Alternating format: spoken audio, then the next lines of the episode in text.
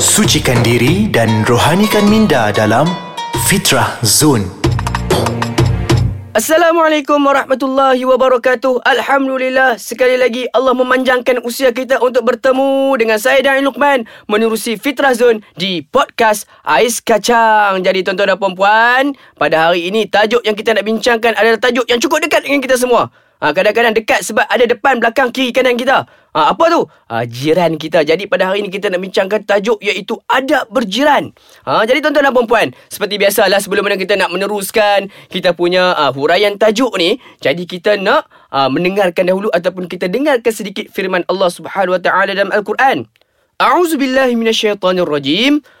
واعبدوا الله ولا تشركوا به شيئا وبالوالدين إحسانا وبذي القربى واليتامى والمساكين والجار ذي القربى والجار الجنوب والصاحب بالجنب وابن السبيل وما ملكت أيمانكم إن الله لا يحب من كان مختالا فخورا صدق الله العظيم yang bermaksud dan hendaklah kamu beribadah kepada Allah janganlah kamu sekutukan dia dengan sesuatu kamu hendaklah berbuat baik baik kepada kedua ibu bapa, kaum kerabat dan anak-anak yatim, orang-orang miskin, jiran tetangga yang dekat, jiran tetangga yang jauh, rakan sejawat, orang musafir terlantar dan hamba yang kamu miliki. Sesungguhnya Allah tidak suka kepada orang-orang yang sombong takbur dan membangga banggakan dirinya. Ha, tu dia. Dalam Al-Quran ni dah sebut dah bahawa kita ni kena berbuat baik bukan hanya kepada kedua ibu bapa, bukan hanya kepada keluarga kita, bahkan jiran tetangga kita yang ada dekat-dekat dengan kita maupun ada yang jauh dengan kita. Allahu akbar. Jadi yang maksud jiran dekat ni apa? Jiran yang duduk kat sebelah rumah kita, jiran yang duduk kat sebelah uh, kanan rumah kita ataupun depan ataupun belakang rumah kita ataupun boleh katakan jiran yang duduk sebelah dengan meja tempat kita kerja. Yang tu pun jiran kita juga tu tuan-tuan dan puan. Ah jiran duduk kiri kanan depan belakang kita. Yang tu yang sahabat-sahabat kita kerja dengan kita tu itu juga adalah jiran-jiran kita. Mungkin juga kalau kita nak nyebut bab berkaitan dengan jiran ni Macam-macam semua makhluk kat dunia ni Semua ada jiran Contoh dia pokok Duduk dengan pokok yang lain. Itu jiran dia lah tu. Ha, Kalau macam contoh dia uh, Dalam alam jin lah. Ha, Jin pun orang pun hidup berjiran. Kalau kita tak mau hidup berjiran ni Sebagai manusia yang Allah kata Sebagai sebaik-baik ciptaan ni Tak mau hidup berjiran uh, Maka ada something wrong somewhere lah tu maksud dia. Okey jadi tuan-tuan dan perempuan Pada hari ni kita nak menyebutkan Tentang kita nak bincangkan Pengkhususan kita Bab berkaitan dengan Hak hak jiran. Tetapi sebelum tu, kita nak tahu jugalah sebab sedikit apakah kepentingan-kepentingan jiran ni kepada kita. Antara kepentingan dah yang pertama sekali kepentingan jiran, bila mana kita susah, mereka yang akan membantu kita. Ha, kadang-kadang ni biasalah kita balik raya contohnya. Kan tiba-tiba uh, dapur kita, kita lupa nak tutup gas. Tiba-tiba terbakar dapur kita. Kalau kita tak berbaik dengan jiran kita, masakan kita punya jiran mampu untuk pikul bomba. Ha, itu masalah. So, bila kita berbaik dengan jiran, maka pada saat itu ah, mungkin kita punya jiran itu yang akan menyelamatkan kita, menyelamatkan rumah kita dan harta benda kita. Antara kesan-kesan yang lain yang mampu ataupun yang baiknya bila mana kita berjiran ni, yang keduanya kita mampu berkongsi susah dan senang. Ha, contoh dia bila mana kita dalam bulan puasa lah, selalunya orang Melayu kita ni suka untuk tukar-tukar makanan. Ha, tukar-tukar juadah waktu mana nak berbuka ni. Ha, yang CA hantar ke rumah CB, hantar karipap. Lepas tu CB balas balik pula dekat CA, balas dengan kuih popia goreng. Ha, dah dapat dua lauk dah pada hari tu. Ha, contoh dia kalau jiran pula ada 10 orang jiran, tak ke 10 tak ke 10 jenis lauk dah kita boleh makan. Ha pada hari tu, ha, itulah kata bila mana kita ada jiran yang baik, maka pada saat itu kita mampu untuk berkongsi susah dan senang. Kita berkongsi rezeki yang kita ada. Yang ketiganya, ha, antara kebaikan yang bila mana kita ada jiran ni, yang ketiganya adalah mampu untuk memantau ha, jiran yang baik akan memantau anak-anak kita. Ha, kadang-kadang ni bila kita terdekat rumah anak-anak kita ni pula jenis-jenis nakal-nakal sikit buah-buah macam saya ni. Waktu kecil-kecil dulu ha, pi contoh lah lah punya anak-anak kita ni pergi duk, duk main api. So kalau ada kita ada jiran yang baik maka jiran yang baik inilah yang akan pi menegur ha, yang akan pi marah. Ha, kita punya anak-anak kita ni yang, yang terlebih nakal ni. Ha, so pada saat itu bila mana kita ada jiran-jiran yang baik maka pada saat itu kita mampu untuk memantau memantau uh, anak-anak kita di saat mana kita tidak ada pada tempat tersebut. Okey, jadi tuan-tuan dan puan seperti biasalah. Uh, kita nak bincang sebentar saja lagi bab-bab berkaitan dengan hak-hak jiran ni.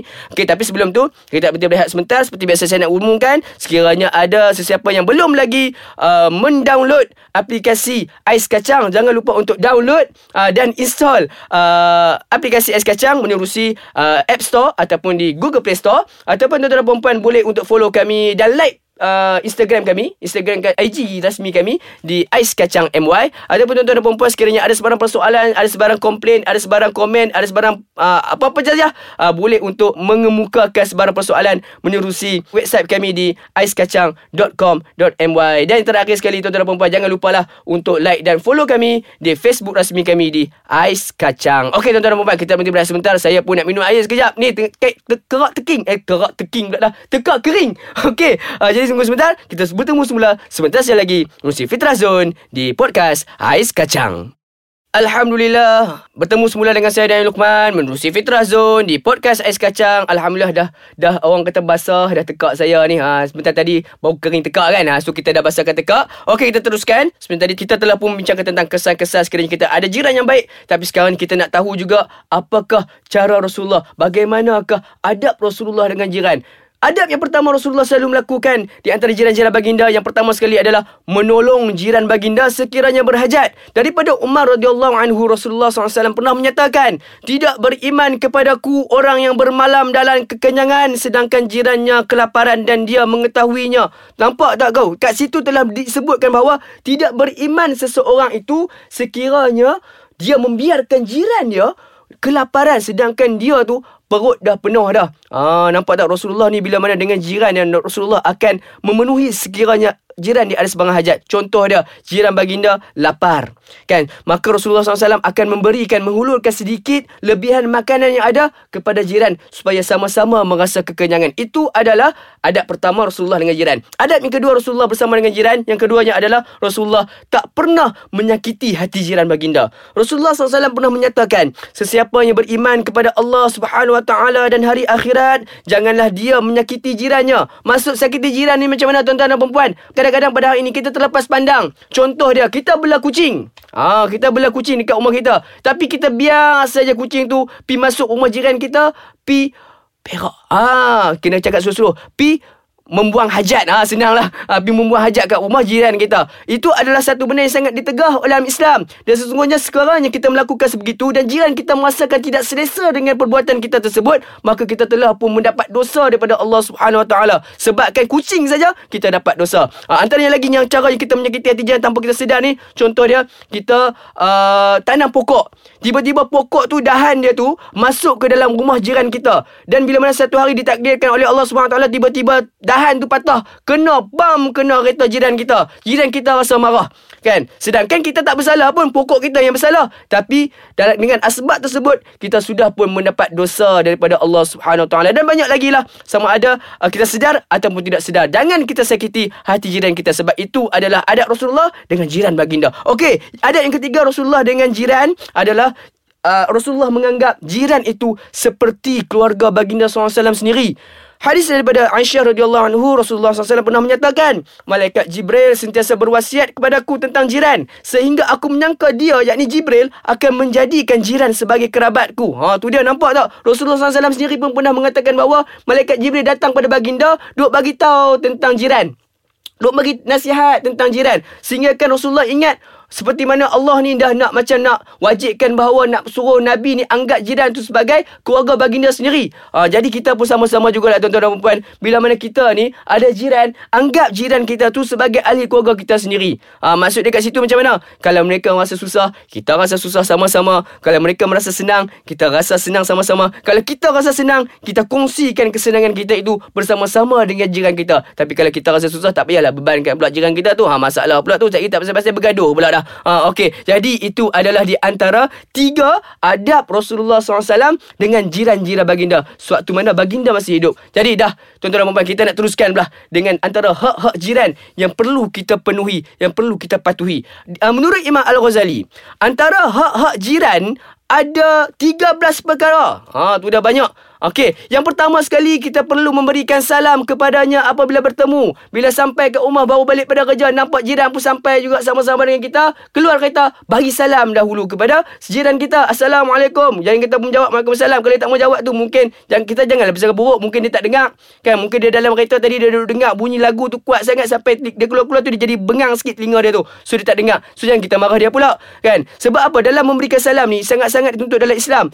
Sehingga kan Nabi sendiri pun dan para sahabat sentiasa berebut-rebut siapa nak bagi salam dahulu. Ha, itu adalah ini adalah hak jiran yang pertama. Yang keduanya adalah tidak memanjang-manjangkan bicara dengannya. Kerana apa? Hal ini kerana dikhawatiri mungkin mengganggu jiran kita. Boleh jadi ketika itu dia tidak bersedia untuk berbual panjang, berbual panjang tanpa keperluan akan merugikan masa ataupun membawa kepada mengumpat. Itu adalah hak yang kedua. Jangan kita panjang-panjang bicara dengan dia. Hak yang ketiga, tidak bertanya lebih-lebih tentang keadaan dia. Jangan tanya lebih-lebih. Mungkin kawan tu tengah stres. Kita duk tanya macam-macam pula ke dia. Tak ke bertambah stres kawan tu? Okey? Itu adalah hak yang ketiga. Yang keempatnya, menziarahi jiran kita ketika sakit. Ha, yang ni bila mana dia sakit, kita dapat berita dia sakit, ziarahlah dia. Bawa lah sikit buah tangan, buah ke. Jangan bawa benda-benda yang menyebabkan dia bertambah sakit. Bawa benda-benda yang mampu untuk memberikan menjadi asbab untuk dia lebih bertambah sihat. Yang yang kelimanya mengucapkan takziah apabila mendapat musibah mungkin jiran kita kematian baru-baru ni kematian uh, ahli keluarga terdekat maka ucapkan takziah kepada dia. Yang keenamnya meraihkan keseronokan yang diperoleh. Contohnya ketika berkahwin mendapat anak memperoleh keputusan peperiksaan yang baik naik pangkat pergi mengejar gaji dan sebagainya. Orang kata apa? Meraihkan keseronokan bersama-sama dengan jiran kita. Yang ketujuhnya memaafkan kesalahannya. Sekiranya jiran kita ada kesalahan dengan kita maafkan kesalahan dia. Kan baik kita maafkan kesalahan orang lain. Dapat pahala pula tuan-tuan dan perempuan. Yang ke-8, tidak memantau dan mencari keaibannya. Jangan duk cari aib orang lain. Kita ni nak cari aib orang lain pun tak boleh. Tambah-tambah jiran yang duduk sebelah kita. Jangan kita cari aib dia. Yang ke-9, tidak memerhati lebih-lebih barang-barang yang dibawa yang pulang. Ha, jangan pula kita ni tiap-tiap hari duk tunggu tepi-tepi tu bagak tu. Nak tengok barang apa jiran kita bawa balik. Hari ni bawa balik sofa. Esok bawa balik uh, bawa balik TV. Lusa bawa balik pula isteri baru. Ha, jangan kita duk tengok. Jangan kita duk pantau. Uh, yang ke-10nya, membantu menutup aibnya. Dah kita tutup aib dia sebab apa dekat akhirat nanti orang yang menutup aib sahabat dia ataupun saudara dia maka Allah akan tutup aib dia. Yang ke-11 membantunya apabila dia terkena bencana. Kalau dia ada kena bencana mungkin kereta dia tadi kan kita punya pokok tadi tu jatuh kena tumbang kat atas dia punya kereta kita bantu balik beli balik kereta baru kat dia. Yang ke-12 menolong memerhatikan rumahnya ketika ketiadaannya. Macam tadilah balik raya kita pantau kita cek rumah dia. Yang ke-13 nya bersikap baiklah dengan anak-anak jiran. Mudah-mudahan dengan sedikit perkongsian kita pada hari ini memberikan manfaat yang berpanjangan sehingga ke hari akhirat. InsyaAllah bertemu lagi dengan saya dan Lukman selepas ini dalam episod yang akan datang menerusi Fitrah Zone di podcast Ais Kacang. Sejuk-sejukkan hati, tenterangkan jiwa bersama Ais Kacang.